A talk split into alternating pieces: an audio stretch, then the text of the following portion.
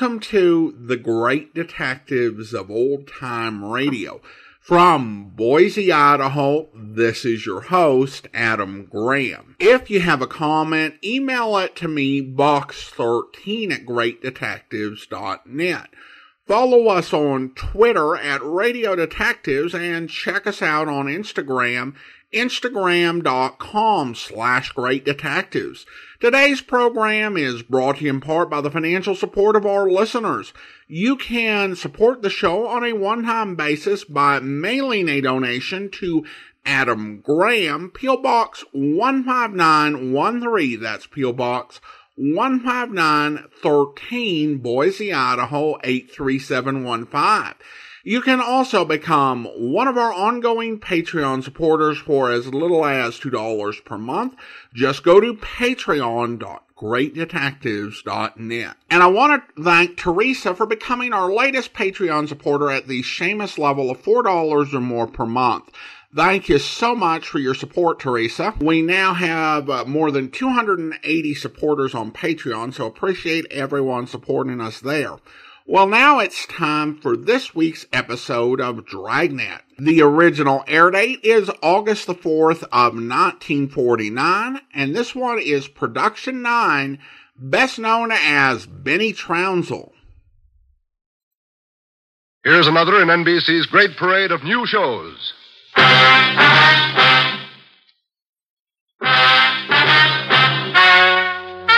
Ladies and gentlemen, the story you are about to hear is true. Only the names have been changed to protect the innocent. NBC brings you Dragnet.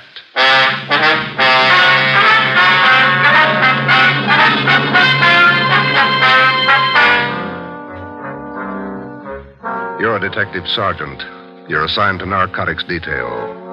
For more than two months, doctors' offices have been burglarized, hospital pharmacies pillaged, drugstores robbed, medical supply firms ransacked with one purpose in mind the theft of narcotics. The criminals are expert, cunning, vicious. Your job get them. Dragnet, the documented drama of an actual crime, investigated and solved by the men who unrelentingly stand watch on the security of your home, your family, and your life. For the next 30 minutes, transcribed in cooperation with the Los Angeles Police Department, you will travel step by step on the side of the law through an actual case from official police files.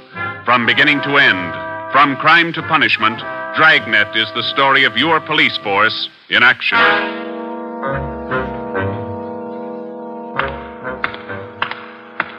It was Thursday, March 23rd. It was windy in Los Angeles.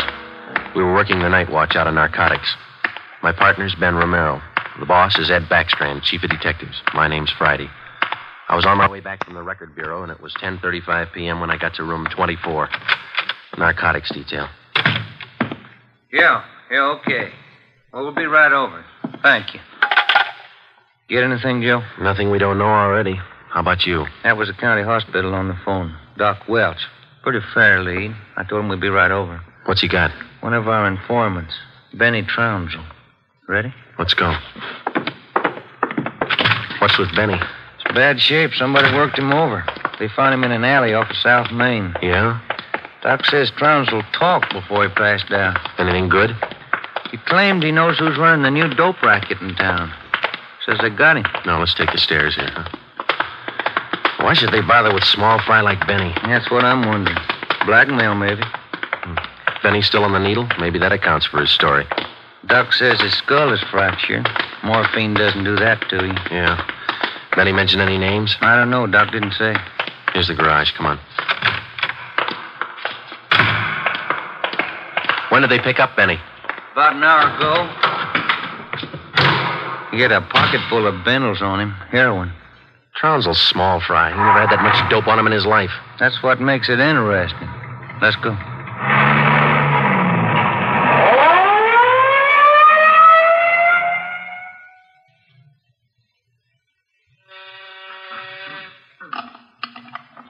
County Hospital? Yes, sir. The line is busy. Will you wait? Thank you. Can I help you, gentlemen? We'd like to see Dr. Welch. She's expecting us. Your names, please? This is Sergeant Romero. My name's Friday, police officer. Oh, yes. Around the corner to your left, room 127. The doctor's waiting for you. Thank you. Come on, Ben. I hope Benny's still talking. We could sure use a lead. Yeah. Here it is. 127. Hiya, Ben. Joe? How are you, Doc? Anything new? Just left Trounsel upstairs. You think we can talk to him now? Won't do much good. He died about six minutes ago. For almost two years, Benny Trounsel, an addict himself, had been one of the most valuable informants Ben and I had in the narcotic gangs. More than once, he had helped us solve a case, but this time, if Benny Trounsel had any direct leads to the nerve center of the newest narcotic ring, he took them with him. Besides his dying accusation that the ring had gotten to him, he left behind only two small scraps of information. First, when he arrived at the county hospital, Dr. Welch reported that Trounsel repeatedly muttered the name Patterson. Secondly, among the few personal effects found in his pockets was a good amount of heroin and a small piece of white paper with two words scrawled on it Tucker Building. Benny Trounsel's body was taken to the county morgue, and the next morning it was posted. At the coroner's inquest, the cause of death was listed as a brain hemorrhage induced by severe blows by a blunt instrument on the sides and base of the skull, inflicted by a person or persons unknown. Besides Ben and myself, the only identification witness at the inquest was a woman who managed a rooming house in Benedict Alley, where Trounsel used to stay periodically. After the inquest, we questioned her briefly in our office. Miss Strite, you say you can't remember any friends Trounsel had while he stayed at your rooming house? No, I can't. Besides, if I knew that man used dope, I never would have rented him a room. How long did he rent from you, Miss Strite? Oh, about six months. I run a respectable house. I don't mind if my people drink a little now and then, but those dope users, no, sir. Did you know anything about Trounsel, Miss Strite? Where he spent his time, where he had his meals? Well, don't serve at my place. Too much trouble. Most of the people eat at the Ace lunchroom, down the corner. Where's that, Miss Strite? Um, Grant and South Main, right on the corner. And you think Trounsel might have spent some time there? He might have, I don't know. Miss Strite, did Trounsel ever mention anyone by the name of Patterson? No. Patterson? No. And you can't recall any friends he might have had? If he had any friends and never set foot in my house, that's all I know. All right, Miss Strite, thank you. Here's a card, ma'am. If you come across any information about Trounsel, we'd appreciate it if you'd call us. Hmm, All right. That all? That's all, ma'am. Thank you. Well, bye. Goodbye, ma'am. Big help. Yeah, not even a good identification witness. You got those listings we made on the Tucker building? Yeah. Yeah, let's see. Here, here it is. Okay, let me have it, huh? Tucker building, 7310 South Wilshire. I wonder what Benny Trounsel could have been doing out there. Shouldn't be too hard to check. It's a small building. Yeah. Six listings for the whole place. A couple of law offices, real estate guy, dentists, architect, and a doctor. One dentist, one doctor could be a lead. Maybe. Pretty thin. Friday, Romero. You got a minute? Yeah, Skipper. Come on, Joe. Yeah. What do you got, Ed? Letters. Here's a sample. Now listen to this. Chief of Detectives Ed Backstrand, City Hall, Los Angeles. Mhm. In view of mounting wave of narcotic robberies, strongly recommend that your efforts to curb this lawlessness be redoubled. They all like that? All of them.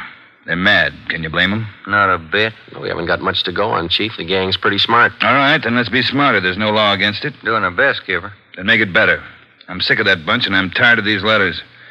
And look at that record. In two months, 15 drugstore robs, eight medical offices, two supply houses, two hospital pharmacies. Narcotics missing every time. Now, who's behind it? None of the old timers. We've checked them out, gone over every hype and mainliner we know of. All right, then get on the transients. New faces. Climb on every one of them that shoots the stuff until you get to that gang and break it. If you need help, holler. But get to that gang and break it. Do You understand? Okay, Skipper, we'll try. You dig up anything on that Trounsel case yet? Still checking out one lead. What? Slip of paper we found in Trounsel's pocket, Ed. Said Tucker building on it, that's all. Just going to check it out when you called. All right, hop on it fast. We got a lot of pressure on us. Keep in touch with the office. It was almost noon when Ben and I got out to the Tucker building. It was a two story affair, comparatively small, very modern. We checked with the dentist in the building first, but he'd never heard of anyone by the name of Benny Trounsel. His records and appointment books proved it out. Well, that's one down, Joe. Yeah? Let's try that doctor's office now. What's his name? Let me see. Uh, Oh, Springer. Dr. Fred Springer. He's on the second floor. Okay, there's a stairway down there. Come on.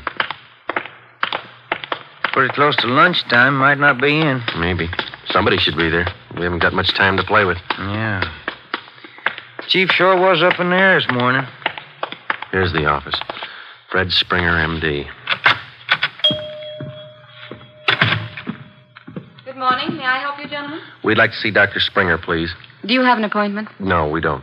Well, the doctor's not in at present. Would you like to make an appointment for later in the day? No, ma'am. We're police officers. This is Sergeant Friday. I'm Sergeant Romero. How do you do? I'm uh, Miss Turner. I'm the doctor's nurse. Then you must take care of the appointment and record books for the doctor. Yes, I do. Or maybe you can give us the information we're looking for, Miss Turner. Did the doctor ever have a patient by the name of Trounsel? Benny Trounsel? Trounsel? Mm-hmm. No, I, I don't think so. Just a moment. I'll check. Thank you. No. T R O U N S E L. Is that the way you spell it? Yes, ma'am. No. The name's not listed here. Uh, let me check the account book.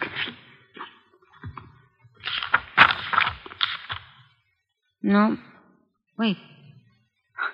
It's funny. What's that, Miss Turner? Here in the back of the book in the doctor's handwriting. Look, Hmm. Trounsel, the black parrot. certainly funny. I can't remember seeing that notation before. It must be fairly recent. Miss Turner, what kind of a clientele would you say Dr. Springer has? Oh, it's quite exclusive. Beverly Hills, Bel Air. That's where most of the bills are mailed. Can you recall seeing Trounsel in the office here, Miss Turner? Small man, thin, walked with a kind of a limp, not very well dressed. No, I, I don't think so. Doesn't sound like any of our patients. Would you show us the doctor's prescription lists for the last two months? We'd like to check them. Well, I'm afraid I can't. Dr. Springer keeps them in the safe. He's the only one who has the combination. How long you been with Dr. Springer? About ten months. Ever since he started his practice out here. Where was he before that? Philadelphia. I, I don't understand all these questions. Is anything the matter? Just a routine check, Miss Turner. When do you expect the doctor back? About four this afternoon. He's out making home calls. All right.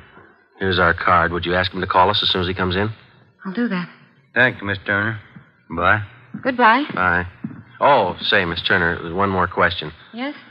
Does Dr. Springer have a patient by the name of Patterson? Oh, yes. One of the doctor's first patients, John Patterson. He lives out on East Beverly Drive. When we left Dr. Springer's office, we called R&I. There was no make on John Patterson. Ben and I drove over to see him just on a hunch. It didn't pay off right then, but it showed a little promise. When the maid came to the door of the Swank apartment, she told us Patterson was out for the day. We asked her about Patterson's occupation. She didn't know. We asked her about his friends, his business acquaintances. She could remember only two people visiting the apartment. One of them was Dr. Springer, apparently a constant visitor. The other, a tall, dark man who spoke bad English. We asked the maid how long she had worked for Patterson. She said ever since he moved to Los Angeles, about six months before. A few things started to fall into place, but it was strictly a guesswork operation. Ben and I got in the car and headed for the south end of the city to check out some of the places Benny Trounsel was supposed to have frequented. We met a stone wall. From the Ace lunchroom near Benny's former rooming house to the Black Parrot. No one was willing to talk. Threats didn't work, and neither did promises. Ben and I gave up for the moment and headed back to the office. Pacific Ambulance 1, call to Alhambra is now code 3. Seems like Skid Row doesn't want any part of this one. Yeah, there's a bad feeling. Something's got him scared. Sure would like to know what it is, or who it is. Yeah, I'd like to know Control 1 answer to to Unit that, too. 80K. Control 1 to Unit 80K. Us, Joe, get it, will you? I got it. 80K to Control 1. 80K to Control 1. Go ahead. 80K. Call station 2511, code 3. 80K to Control 1. Roger. KMA 367. Wonder what that's all about. Now, let's find out. There's a drugstore. They ought to have a phone. Pull over, huh? You got a nickel? Yeah. Oh, yeah, yeah, sure. Thanks. I'll be back in a minute.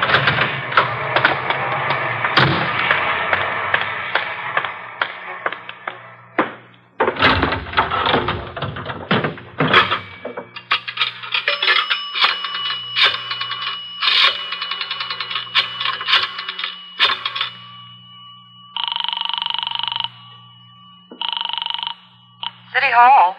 2511. Thank you.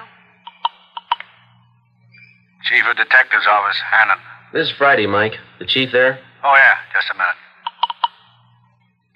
Backstrand talking. This is Friday, Ed. What do you got? You tied up? Nothing big. Then check in as soon as you can. Got something good. What? You remember the stick up at St. Agnes Hospital about a month ago? Pharmacy there? What about it? Two patrolmen picked up a user down near Union Station about an hour and a half ago. Yeah? Guy was way back on his heels. He had two vials of morphine on him. Vials had serial numbers. Good. Did they match out? Perfectly. Thanks, Ed. We'll be right in.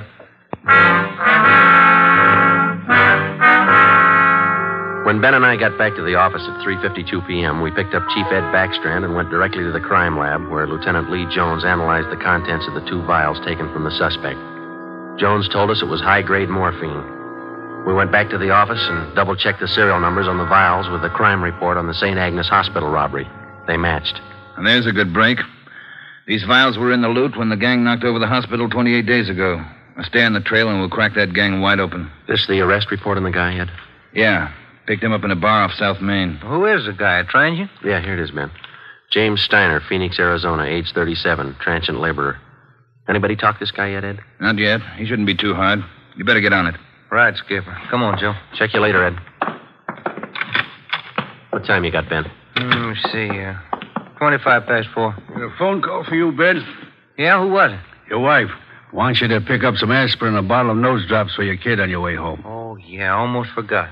That the only call we had, Mike? That's right. Thanks. Well, You got that Dr. Springer's number, Ben? Yeah, um, yeah, here it is. Uh, Crestview 55284. Thanks.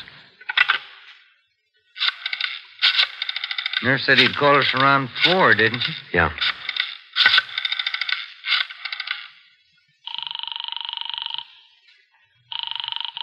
Dr. Springer's office? This is Sergeant Friday down at the police department. Dr. Springer there? Well, no, he isn't, Sergeant. He, he called in about 20 minutes ago, and I gave him your message. He, he said he'd call you. All right, Miss Turner. When he comes in, tell him to call us. Impress on him it's urgent. All right, Sergeant, I'll do that. Goodbye. Goodbye. No luck? I don't know. Just a hunch. He may be ducking us. Who are you calling now? State Medical Board. Maybe they can check us out on Dr. Springer. I put the call through to the State Medical Board and asked for a check on Dr. Fred Springer. They said they'd call back within the hour. In the meantime, we had James Steiner brought to one of the interrogation rooms for questioning. It was all talk. Look, it's like I told the sergeant when they booked me. I, I don't know anything about this hospital job. Sit down, Steiner. Oh, all right, thanks. How long you been in the city, Steiner? L.A.? Oh, about a month. I, I came from Phoenix, looking for work.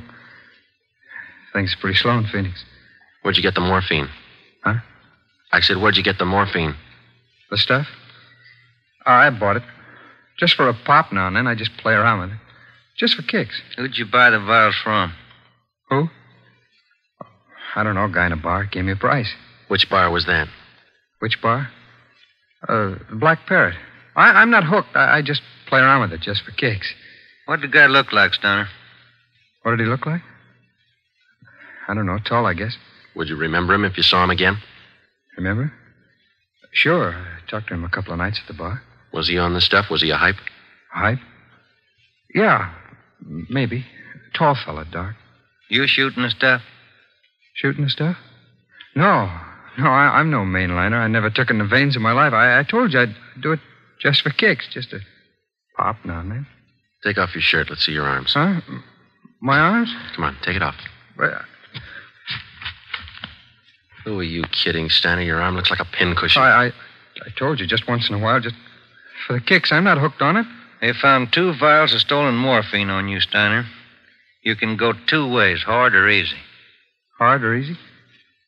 I, I told you I ain't done nothing. I, I bought this stuff. I, I use a cap or a bindle once in a while for kicks, but I'm not hooked. I bought the stuff, I tell you. Who was he, Steiner? Who sold it to you? Who? I told you I met him in a bar, the Black Parrot. Who was he? He was tall, dark. He gave me a good price. Come on, let's have it, Steiner. His name. I'm feeling sick. You, you got something for me? I'm sick. All right. Mike, Yeah, Joe. Get some milk.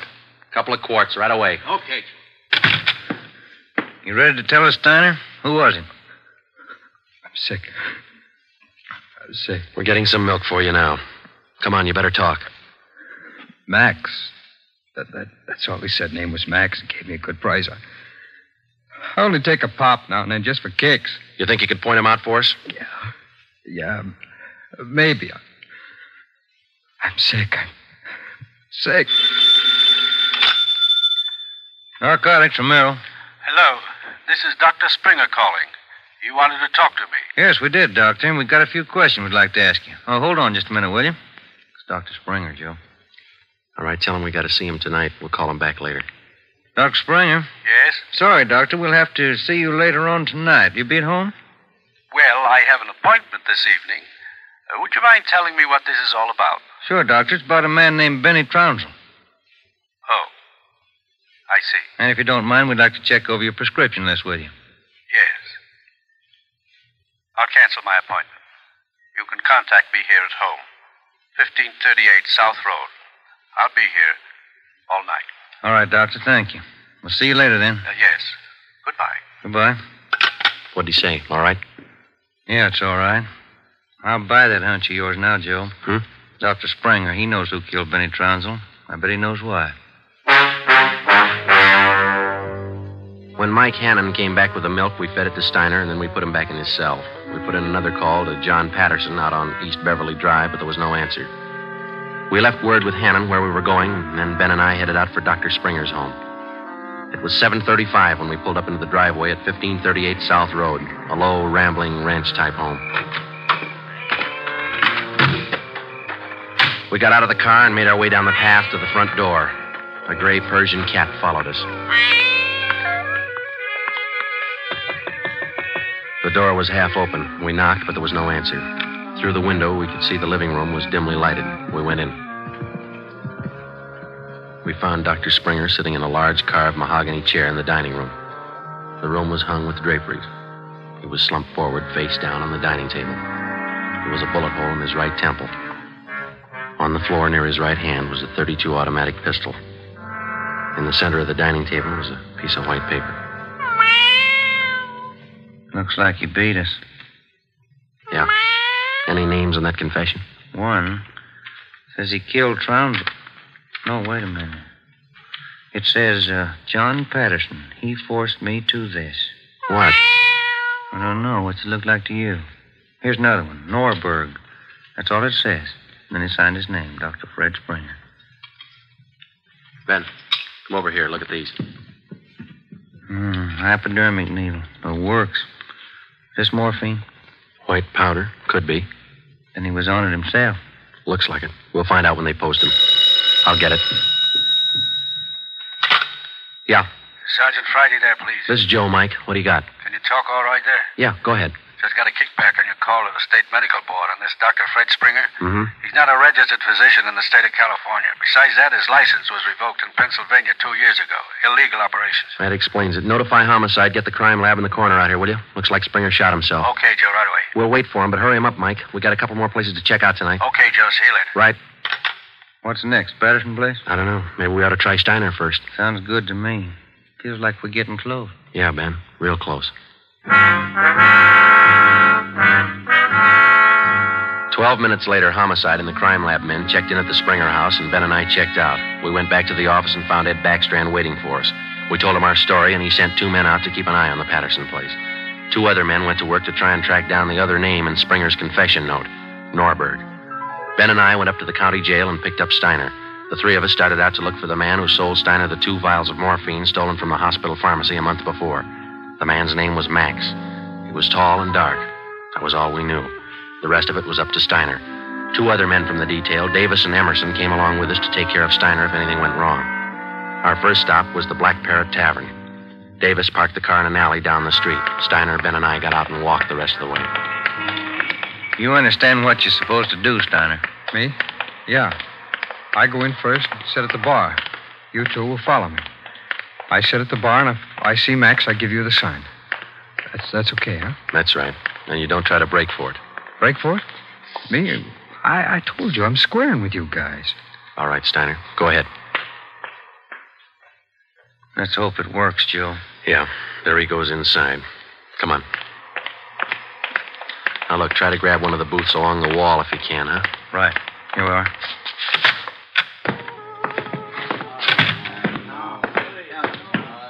First booth, Ben, it's empty. Yeah.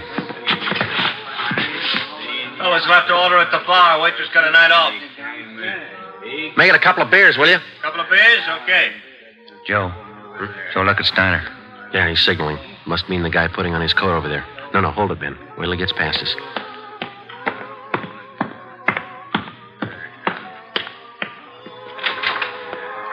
All right, get Steiner back to the car. I'll tail the guy. You come after me.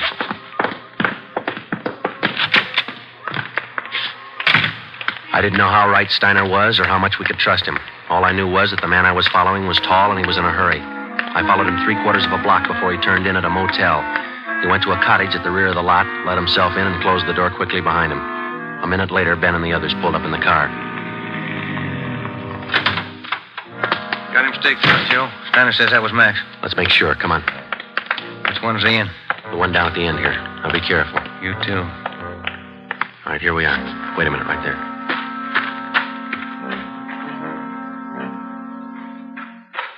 There's no rear door.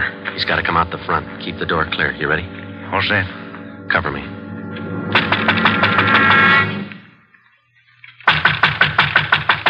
Open up in there. Who is it? Police officers, open up. Just a minute.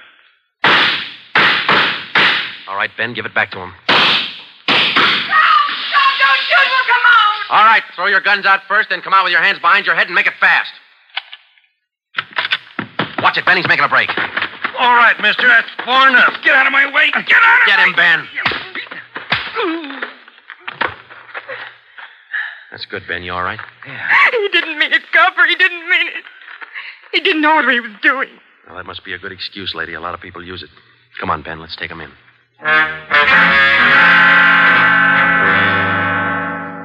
It was ten minutes past midnight when we got back to headquarters. Both the man and the woman were booked for violation of the State Narcotics Act, a felony. He gave his name as Max Jansen. In his luggage, we found 13 vials of morphine, large quantities of heroin, and a small amount of pantopon. He gave us the names and addresses of six active members of the narcotics gang. He identified Dr. Springer as second in command. Just a few more questions, Jansen. Yeah, all right. Why did Springer kill Trounsel? He had it coming. Trounsel knew the score, and he was blackmailing him, bleeding him white. Why didn't the gang take care of him? boss said no rough stuff. Things were going too good. He warned Springer, but he wouldn't listen. All right, Jensen, just one more question. Who's the boss? Do I get off light? State's witness? It might help. We can't promise you anything. Who's the boss, Patterson? Yeah, 138 East Beverly Drive?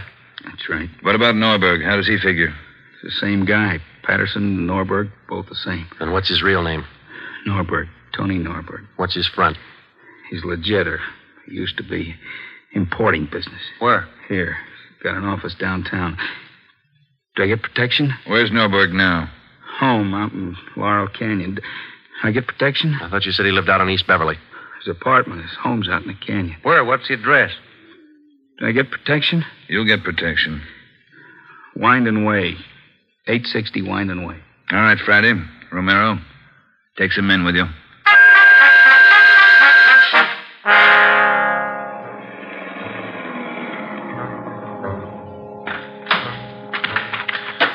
Davis, cover the back of the house. Levine, you cover the front. Come on, Ben.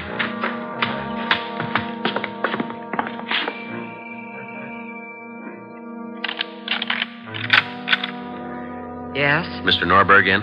Who's calling? Police officers. Oh, come in, won't you? Thank you. Now get your hands up. Face the wall. You'll never make it, lady. The house is surrounded. Tony, get the stuff. It's our only chance. They'll cut you down, Norberg. All right, Jeannie, give him the gun. Don't be a fool. They're going to march out the door in front of us, right to the car. I'm not going, Jeannie. Try it if you want. I'm not going. All right, Tony, stay. Come on, coppers. You'll never make it, lady. I said move. Fast. All right, Ben, hit the dirt. She's going for the car. See if you can get those tires.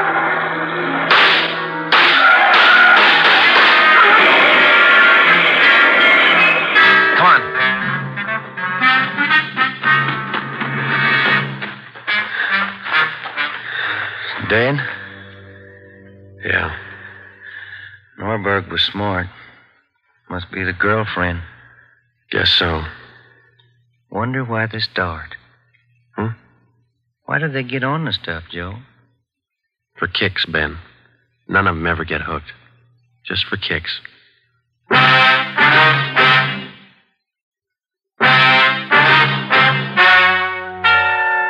story you have just heard is true. Only the names were changed to protect the innocent. Tony Norberg, alias John Patterson, was tried and convicted for possession of narcotics, robbery, and conspiracy, and was sentenced to the maximum term prescribed by law, each count to run consecutively. He died three years and 11 days after his arrival at the state penitentiary.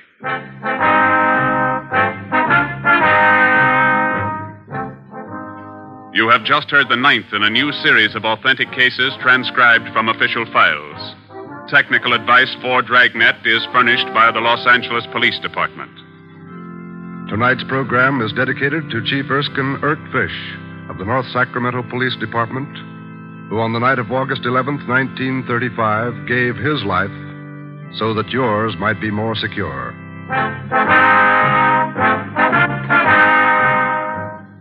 Dragnet came to you from Los Angeles. This is NBC, the national broadcasting company. Welcome back. This is Dragnet's first foray into the sordid world of narcotics, but it would be far from its last. And it's safe to say that the level of detail was rarely done by other programs that had been on the air during this era.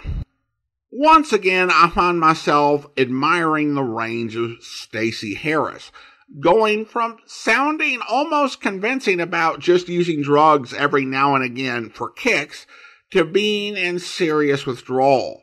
Dragnet captures the sort of denial that so many people caught in addiction go through, not just trying to fool the police and others, but also themselves. I was somewhat unsure about the use of milk to help with withdrawal symptoms. I found one article suggesting uh, recovering addicts should avoid milk as it could worsen cravings, uh, but I'm not certain the theory that they were operating under in the 1940s. The end where the girlfriend, whom no one had mentioned before, tried to make a desperate run and took the police hostage is one of those random things that you'd rarely see in a more fictionalized program. But in real police work, these sort of seemingly random events by someone who panics and thinks she can outsmart the police really does have a ring of realism to it.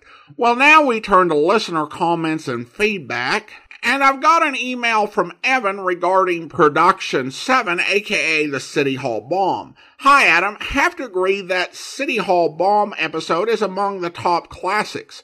Romero's delivery of the clumsy line at the end is perfect and has to be a contender for the best single line from all of old time radio. Was curious if you know who played the two brothers. I recognize vo- both voices, but couldn't identify them.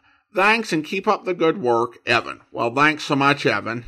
And I would definitely agree. And I think that this is a story that was done twice on radio and once on television and only done with Ben Romero. And there were episodes that would be remade, but this wasn't one of them. And I think of all Friday's partners, only Romero, as played by Barton Yarborough, could really have performed the story in that line as well as he did. Now, as to the question of the voices, I listen, but I have no clue as to who it is. Now, of course, I make no secret of the fact that I'm not the best at identifying voices, although over the course of all the thousands of old time radio episodes I've listened to, I've gotten a little bit better. And there's a lot I can identify just from having heard them so many times. But there were also so many radio actors who did so many background parts that don't necessarily get called out a whole lot that you just can't readily identify. And part of the challenge with that is that just because someone is one actor doesn't mean that they only have one voice. Because some actors were capable of sounding like completely different people. Of course, there are some voices that are very distinct and they can put an accent on or speak in a more feeble way, but if you've been listening a while, you can tell uh, Gerald Mohr or a Ralph Bell, someone like that. If the director has them do doubles, you know, you're pretty much just betting that the audience is going to miss that, you know, it's the same voice. And others like Jack Moyles, if you listen closely, you can always kind of pick up that sort of quality of Moyles' voice, but he can uh, disguise it pretty well. There have been, honestly, a couple of times in the Johnny Dollar serials that the only way that I was able to uh, recognize a voice was played by Moyles was because of the cast list in John Abbott's book. You know, I looked at the cast list and go, oh, oh yeah, that, that's uh, Jack Moyles. But there are some others that you just cannot tell unless you you've got some particular experience with those voices.